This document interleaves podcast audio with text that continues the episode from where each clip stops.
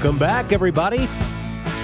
It is 906. Now let's just wait a couple of seconds. There we go, 907 in St. Louis. Dave Simons with you tonight. Certified financial planner. That's the day job, the one that uh, pays the bills and puts food on the table. But here I come downtown every once in a while to fill in the uh, the anchor chair here in the KMOX studios for At Your Service, and happy to do so. All right, so uh, are you feeling pretty good about everything after I left you before the break talking about where I see things going in a couple of years? Yeah, you probably don't. I I very well could be wrong too. But this is not an issue. Our burgeoning debt that I ever bought into the fear mongering that started back in the 80s and has been with us ever since that somehow our economy is about to fall off a cliff. We're not going to be able to pay the interest on our debt. We're going to become a banana republic, and our grandkids are going to be burdened with all this. It's just never happened. But I think we've reached the point now where uh, even someone like me says, "Yeah, we are we are now facing it." And the only way out of it is we're going to have to do some things that will crimp economic growth. Um, I wasn't planning on continuing in the second hour with this, but the more I thought about it, I thought, okay, I'm just going to talk about it a few more minutes to maybe rest some of your uh, anxiety over this. If what I say comes to fruition, that somehow it is not the end of your 401k or your retirement plans or even the country in general. No, not at all. And then I am going to change gears, I promise. After the next few minutes, we'll come back and I want to talk about my love and admiration for all of you who served in the military. Stay with us. I've got a special little treat for you on that. I was on the radio earlier this week on Monday with Mark Reardon over on the 97.1 Talk side. And he wanted to talk about the, this article in the Wall Street Journal late last week that talked about the so, so-called 60-40 allocation. That is a traditional allocation for a lot of investors to say, look, I just want to be moderate in my risk. I don't need to be 100% in the stock market, but I know that I just can't be in, you know, CDs, especially when they weren't paying anything. So I'm comfortable having, let's say, 60% in the stock market and 40% in the supposed safe stuff like bonds and cash and things like that. Okay. So there's your traditional allocation 60 40 on a scale of 1 to 10, with 1 being the most conservative, 10 being the most aggressive. 60 40 is kind of like a five, five and a half, right in the middle. And the article that Mark wanted to talk to me about was basically saying the 60 40 allocation just simply has stopped working. And is it dead? There was kind of an inference there that maybe we needed to start rethinking our long term investment strategy. And I pushed back on that and I said, no, it's not dead. We have to talk about why it hasn't worked. It's one thing for the stock market not to work, it's been that way for hundreds of years. We know that. Stocks are volatile, they go up and down. They do tend to trend to the upside over time, but we go through periods, of course, where, the, where, where stocks are very volatile and they do correct, and we do sometimes get some very vicious bear markets. You accept that going in. What you don't expect or even accept is the supposed safe part of your portfolio, bonds, that get trashed. And that's why the 60 40 allocation hasn't worked. It's the 40% side, the side that has was supposed to give us some stability and has.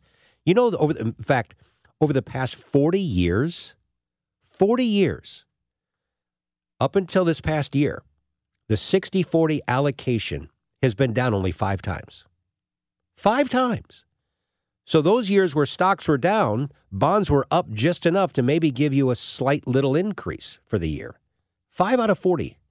And yet all of a sudden, the last couple of years, eh, it's just not worked that well. So is it dead? No. What has happened is you have been living through the worst period in the history of the bond market. And when I say history, I mean history. Researchers have gone all the way back to the early days of the Republic. Yes, even when George Washington himself was president. They've gone back. They meticulously looked at all these uh, ledgers of bond transactions. And I, I don't remember where these researchers were. Were they from Harvard? I, I don't recall. But they came up with what annual bond returns have been even before established markets gave us actual hard data. And they've determined that what we experienced last year in 2022 was the worst return for bonds in the history of our country. In fact, if the year ended today, we'd have the bond market in general, the broader bond market would would post its third consecutive down year. So you're still getting your yield, all right? You're still clipping the coupons, but your principal has declined enough where the total return is negative. Now that's not true for everybody. I if I can pat our team on the back, they've done a heck of a job in the bond portfolio because we've actually made money in our bond allocation by keeping yields or, or I'm sorry, maturity short and not really looking at govies or governments so much, but good quality, high grade corporates, uh, some floating rate bonds. So it's been possible to make a little bit money, but certainly not wowing anybody. I would tell you this even if we go into low economic growth if the federal debt really does start to cause problems in a couple of years and we have to increase taxes.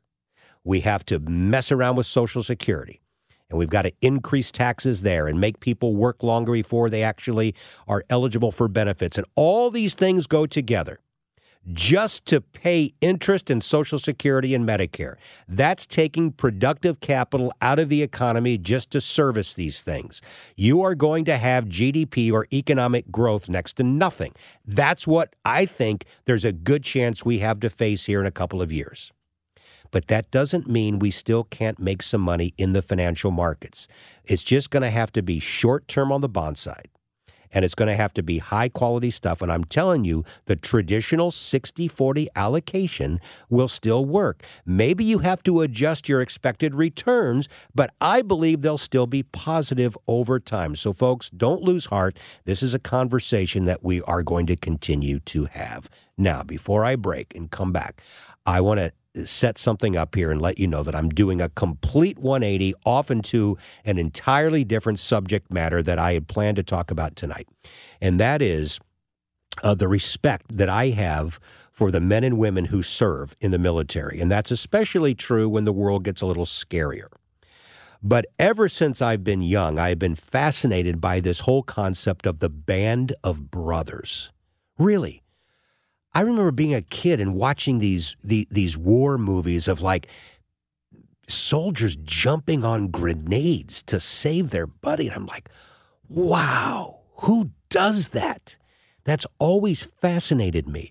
And then to see friends of mine coming out of high school and volunteering and making that part, uh, they made a career out of it. I have people in my own family, my nephew continues to serve this country.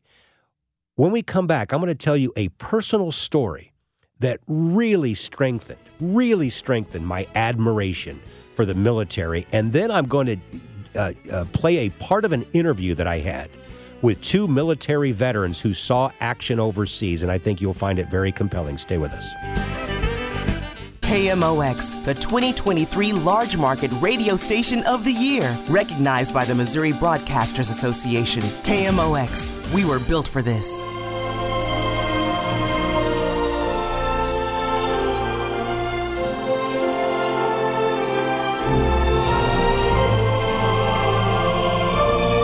Oh Brothers here. If you have not seen that award-winning docu-series, you owe it to yourself to watch that thing. You know, the first part, I didn't realize until I just rewatched it a couple of weeks ago.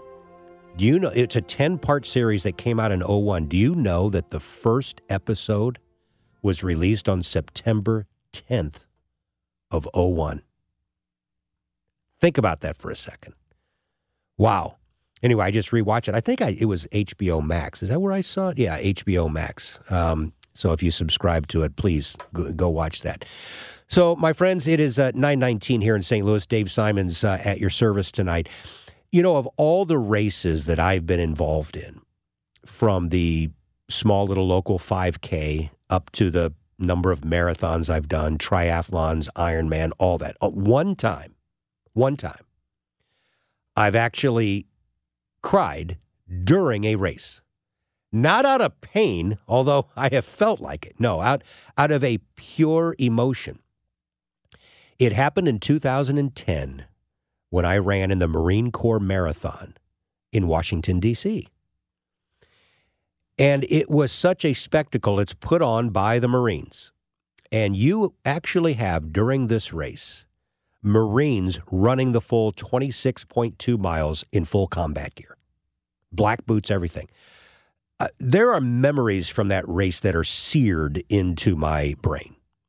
One of them being a group of Marines, probably six to eight of them, and they had their drill sergeant with them, and they were you you could hear them coming up behind you because of the the, the drill sergeant, and he's barking out orders to these guys, and so at after each mile, they would drop and do ten push-ups in a marathon, twenty six times.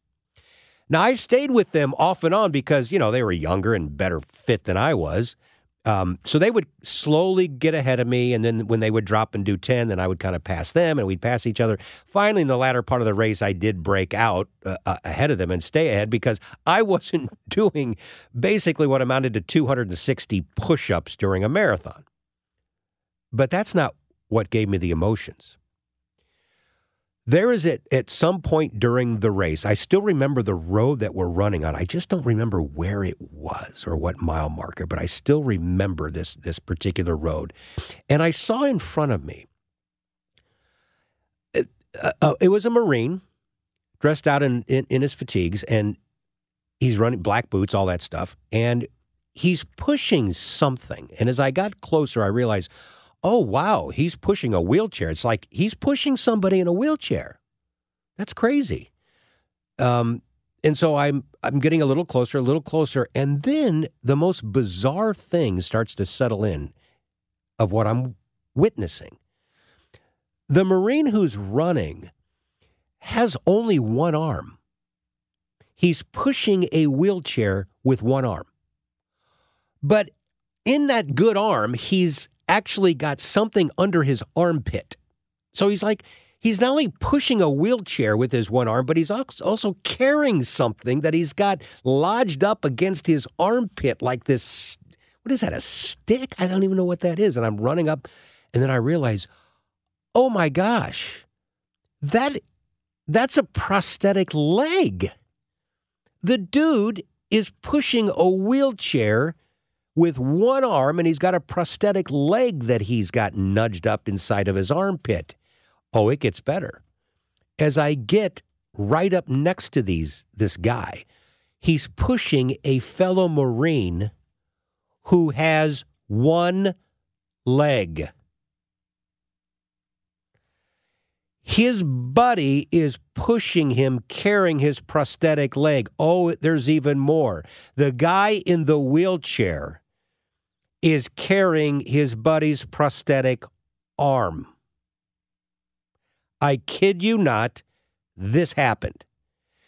And it took my breath away.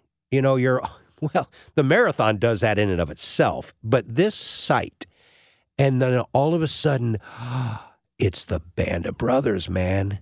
This is it. Right playing out in front of me in real time during a marathon. This is what these guys do.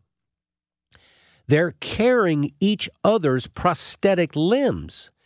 And so I'm just in awe as I'm running and I and I'm thinking, I gotta say so. I, I just can't keep running. I just got and so as delirious as I was, I just said something really stupid like, Oh man, you guys are awesome. Like, I remember later going, that was so lame. But I'm telling you, the guy in the wheelchair looked up at me and said, Thank you, sir. And I'm thinking, Sir, I'm sir to you? Are you kidding me? Thank you, sir, to me? And I, as I kind of left him, I just, I'm like, the more I thought about it, then tears started to come down. And I'm just like wiping away these tears. And, and I remember thinking at that point, I don't care what kind of pain you feel at the end of the marathon. Uh, you're not going to feel pain. You're not going to allow yourself to feel any amount of uh, sorry for yourself based on what you're seeing here. All these other sites, but that one in particular. And then at the end of the marathon, if you've ever been to DC and you've seen the sites, you have in, undoubtedly seen the Iwo Jima statue, and you've seen it in pictures too. But it sits on top of a hill, so you literally have to kind of drive up or walk up, whatever, kind of up this somewhat steep hill to see the statue. It's a magnificent sight. And when you're up there, you can see the whole lay of the land down in the valley of DC and all that stuff. Well, the marathon runs you up there at the at, near the end. You don't end right at the statue, but a little past it. But it's literally like in the last half mile or so. When you're running up the hill toward Iwo Jima, that would be a, a, a time where people would probably start walking. You know it if you've ever been in a marathon, how many people are starting to walk towards the end, right? Perhaps you've done it yourself. Well, here at the end, you're running up a steep hill which normally would mean people are walking it. Not this time. Why? Because on either side of this street, there are Marines shouting at you up the hill. It is deafening, and they're shouting, Take that hill! Take that hill! And then you hear others, You're all Marines today! You're all Marines! And think about dozens and dozens of Marines all shouting these things at the same time. Hair up on your arms. I'm telling you. What an emotional day. And so I've always remembered that day, and I always respected and admired everyone in no matter what branch of service that you've been in but that day it just happened to be the marines and then of course the band of brothers docu-series. So when i started my podcast earlier this year and I do two types of podcasts. I do the long form version, what I call it. They're typically 75 to 90 minutes long. It's an actual real interview podcast that I sit down with guests. They have nothing to do with what I do for a living in the financial service industry. So it's everything from psychologists to politicians to sports people, all that stuff. Uh, and then I do something called a quick hit, which generally is 10 to 15 minutes long. And these are little pieces of advice on a lot of times financial, economic, investment related topics. Well, when I started that earlier this year, I just knew I am going to have to get some military veterans to describe what it's like from day one in boot camp for those of us like me, civilians, who only know it in the movies or read about it in books or watch documentaries.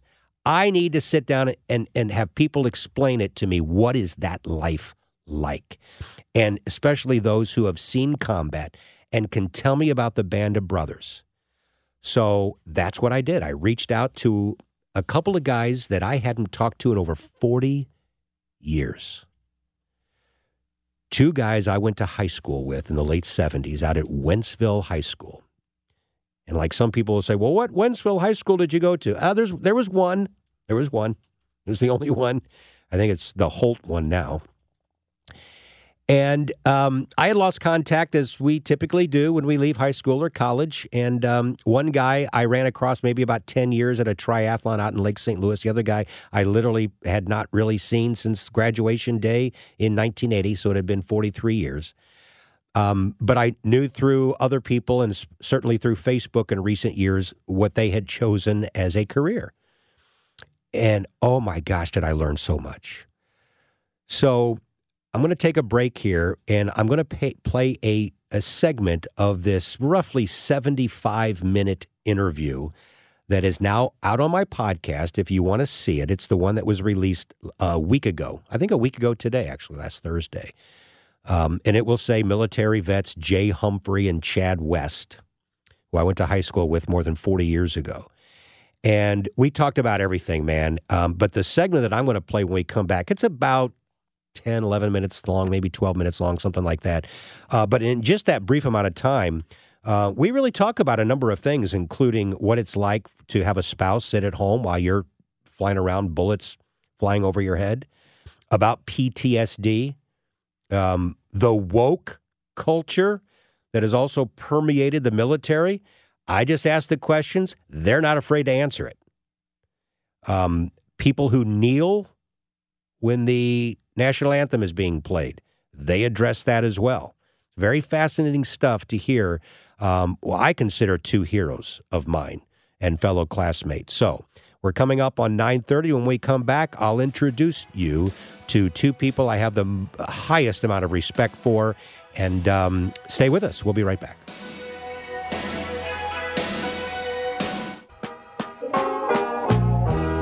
Oh, beautiful,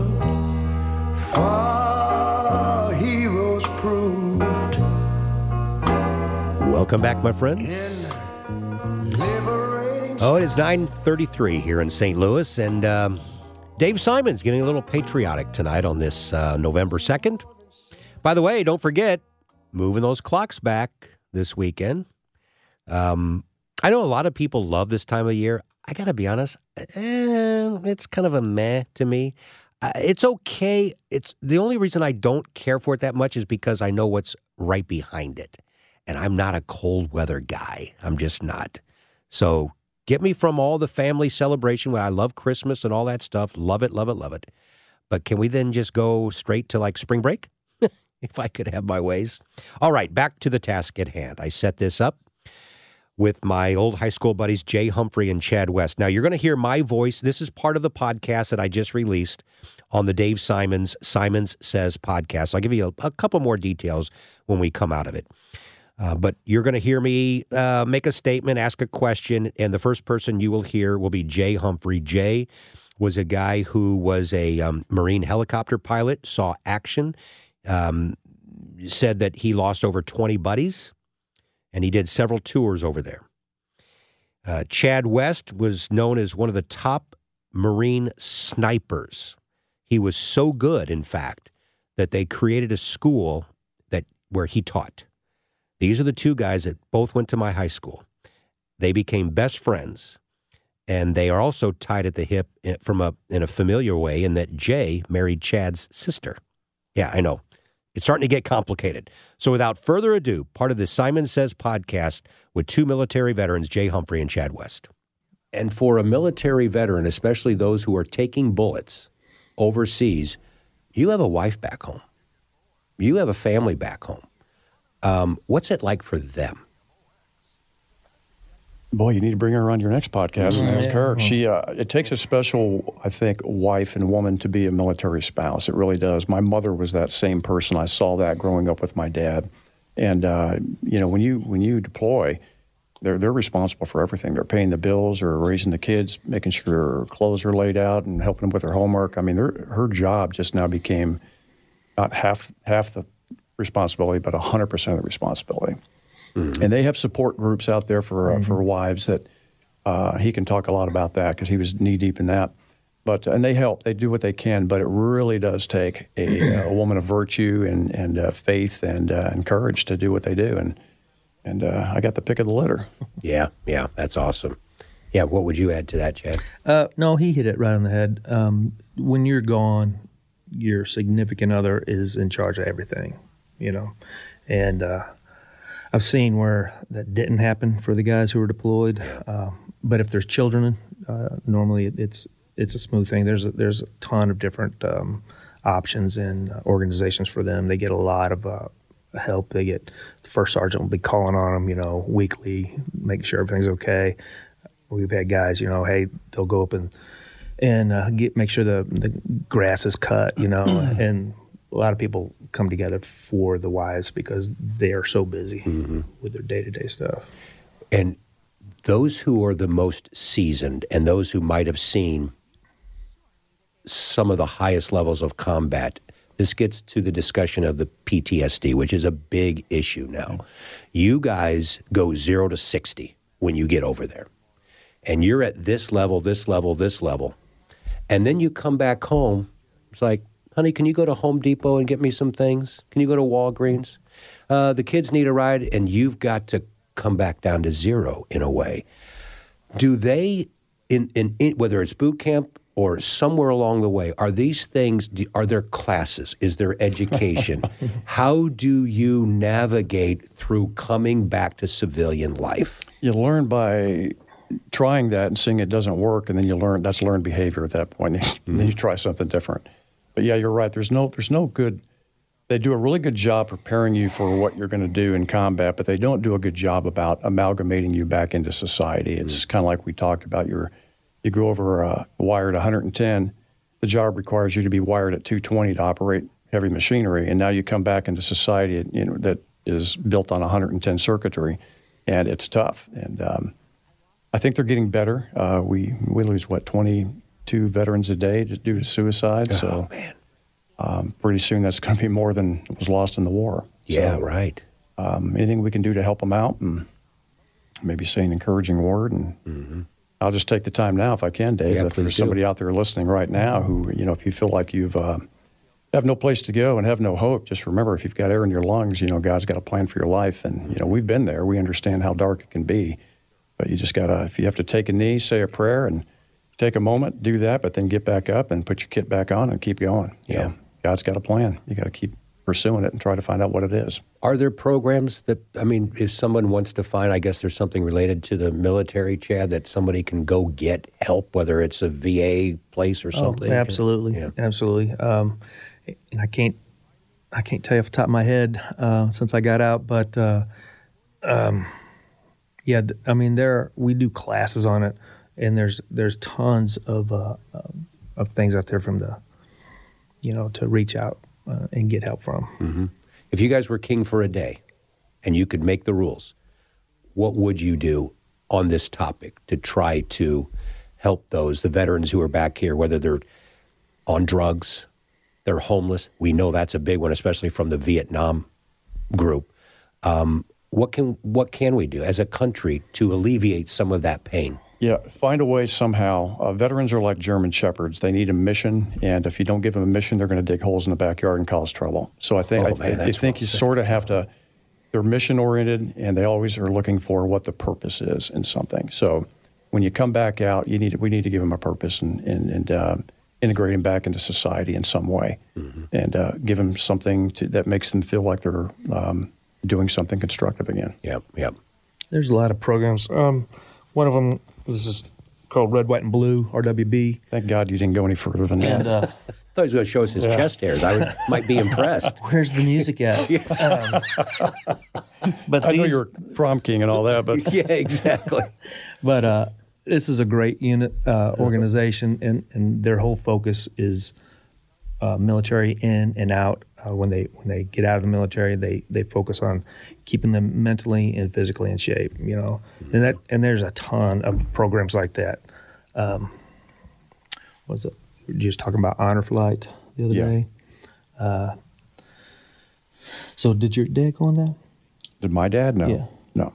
I think it was Bob Cox's dad, another friend of ours. Yeah, right. His dad was in the military, and he went on an honor flight to Washington D.C. And I hear that's amazing. I've seen those guys land at airports where I just coincidentally happened to be. Yeah, Wow. And everyone in the airport stands up and claps as they're led down. It's a pretty awesome thing. yeah. So to me, those organizations are are huge uh, Yeah. in helping our veterans, especially when they come back. Yeah.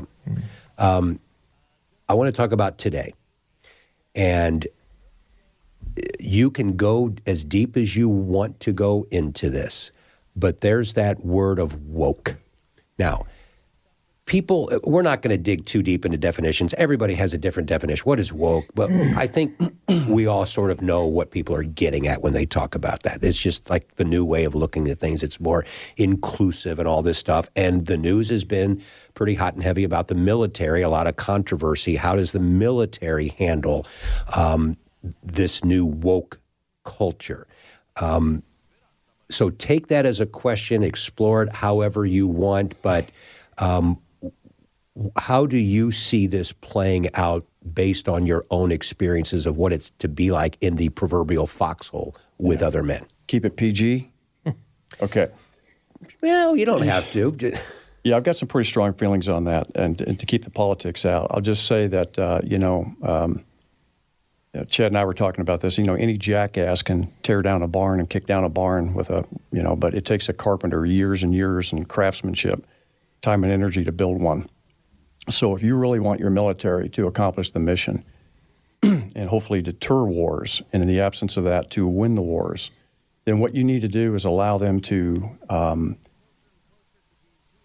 build that phalanx that we talked about. You know, like look at the SEALs. We don't need to be tampering with these organizations that are so dependent on their unit cohesion.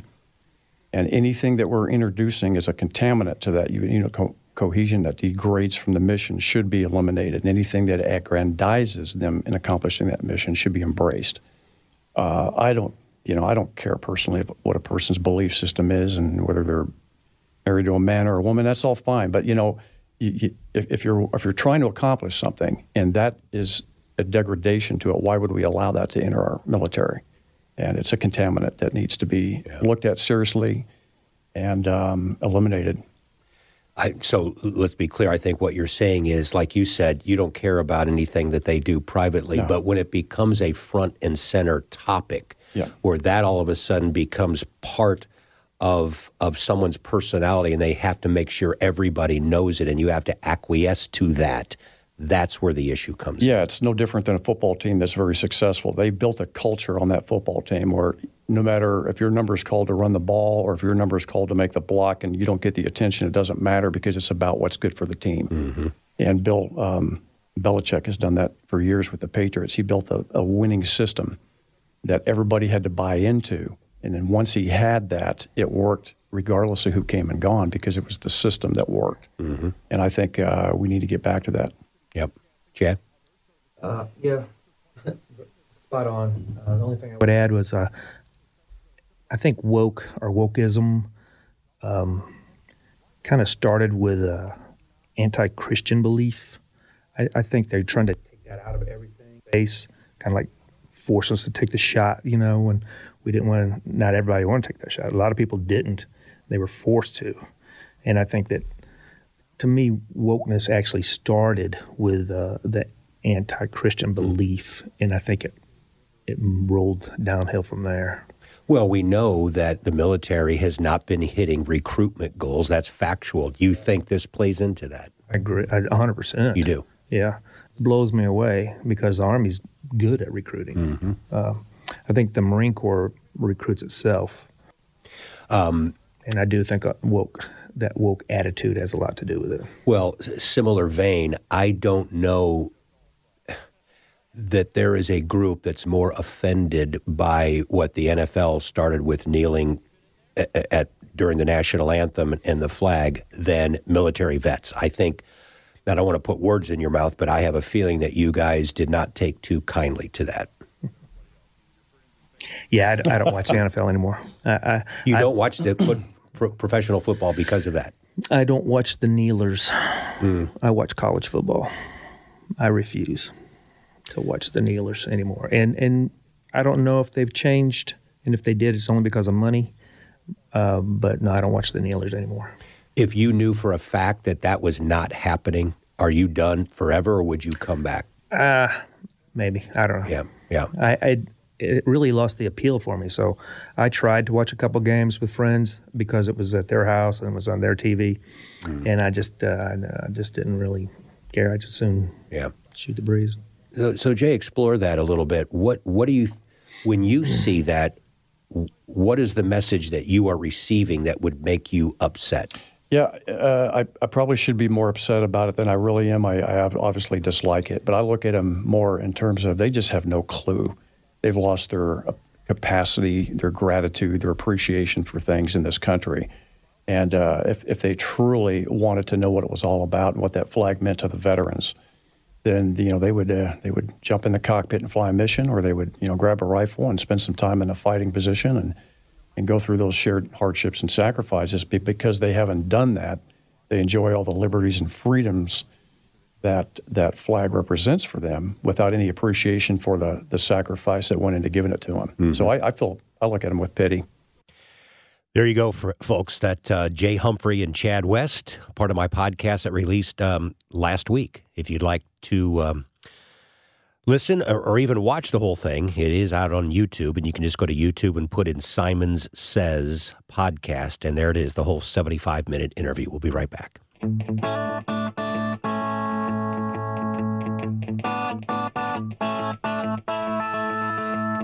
All right, folks, welcome back. Man, as always, these two hours, I always forget how quickly they go by once I sit in the studio here and just get into the zone and start talking. It's 9.51. I'll do the math for you. That means it's nine minutes before 10 o'clock, and then I'll sign off from here. And uh, the next scheduled time that I'm back on is uh, in about oh, more than five weeks, I guess. That's uh, December 12th. But there's always a chance that um, I'll get called into uh, fill in for somebody. So I might still talk to uh, all of you sometime in November. I really do enjoy our visits that um, I get to have every couple of weeks with all of you. So this has been a little bit of a heavy at your service tonight. We've talked about some pretty serious stuff. So let me end on something a little bit more lighthearted. Well, maybe some of you might this might give you some anxiety here a little bit. That's not my intent here, but I was curious when I saw this survey that was conducted by US News and World Report on our country's sleep habits. And they interviewed thousands of people, Americans, variety of things about sleep. Now, I will tell you this I am really blessed. I am very lucky. I am a good sleeper. When my head hits the pillow, I fall right to sleep. I never have any trouble with it. As I've gotten older, however, I do have a, a, a habit now that I will wake up yeah, usually in somewhere between two and three o'clock, and I don't fall right back to sleep anymore. I'm probably awake for about an hour, sometimes even 90 minutes, but I will fall back asleep. But I'm still getting seven to seven and a half hours, and that's all this body needs, and I feel very refreshed. And I'm a big time napper. I love my naps. Now, because I'm still a working man, I typically can't do the napping until the weekends, but I've got a very understanding wife who is not a napper who gives me that space on Saturday and or Sunday afternoons to go in and all I need is about 45 minutes, man. 45 minutes to an hour and I've got it down. But I I'm fortunately a good sleeper. Now, according to the survey, 21% of you say they rarely or never wake up feeling well rested. Wow. And so, what they have found is this, the really bad sleep habits, and they listed five of them in order. Number one is going to bed at different times. So it is recommended by sleep experts that you really try to have a routine. You set a time and say, okay, because your body really does work in rhythms. And so to go to bed one night at 9:30 and then 11:30 and then at midnight then 10, uh, no, go to bed try to at the same time every night. Number 2, screen time in bed. We all know. Come on, man. Don't be getting on your laptops or your phone in your bed for 30 minutes and then try to fall asleep. Some of you can do it. But if you're having trouble falling asleep and you're doing that, maybe you put that thing down in the living room. Number three, uh, eating too much before bed. I thought that that was known. Why are we doing that? Number four, falling asleep with the TV on. You know, we do in our bedroom, we'll have the TV on. And I mean, the lights are, I actually, we both read in bed, my wife and I. And so we will read in bed. We'll kind of have the TV or the news on in the, in the background. And then we'll put the, our books down, the lights go off, and maybe I'll watch a little bit more of the weather, the sports, lights go off. And then, because that's our routine, it works for us. Uh, we never fall asleep with the TV on. If we did, I don't think that would actually bother either one of us, frankly.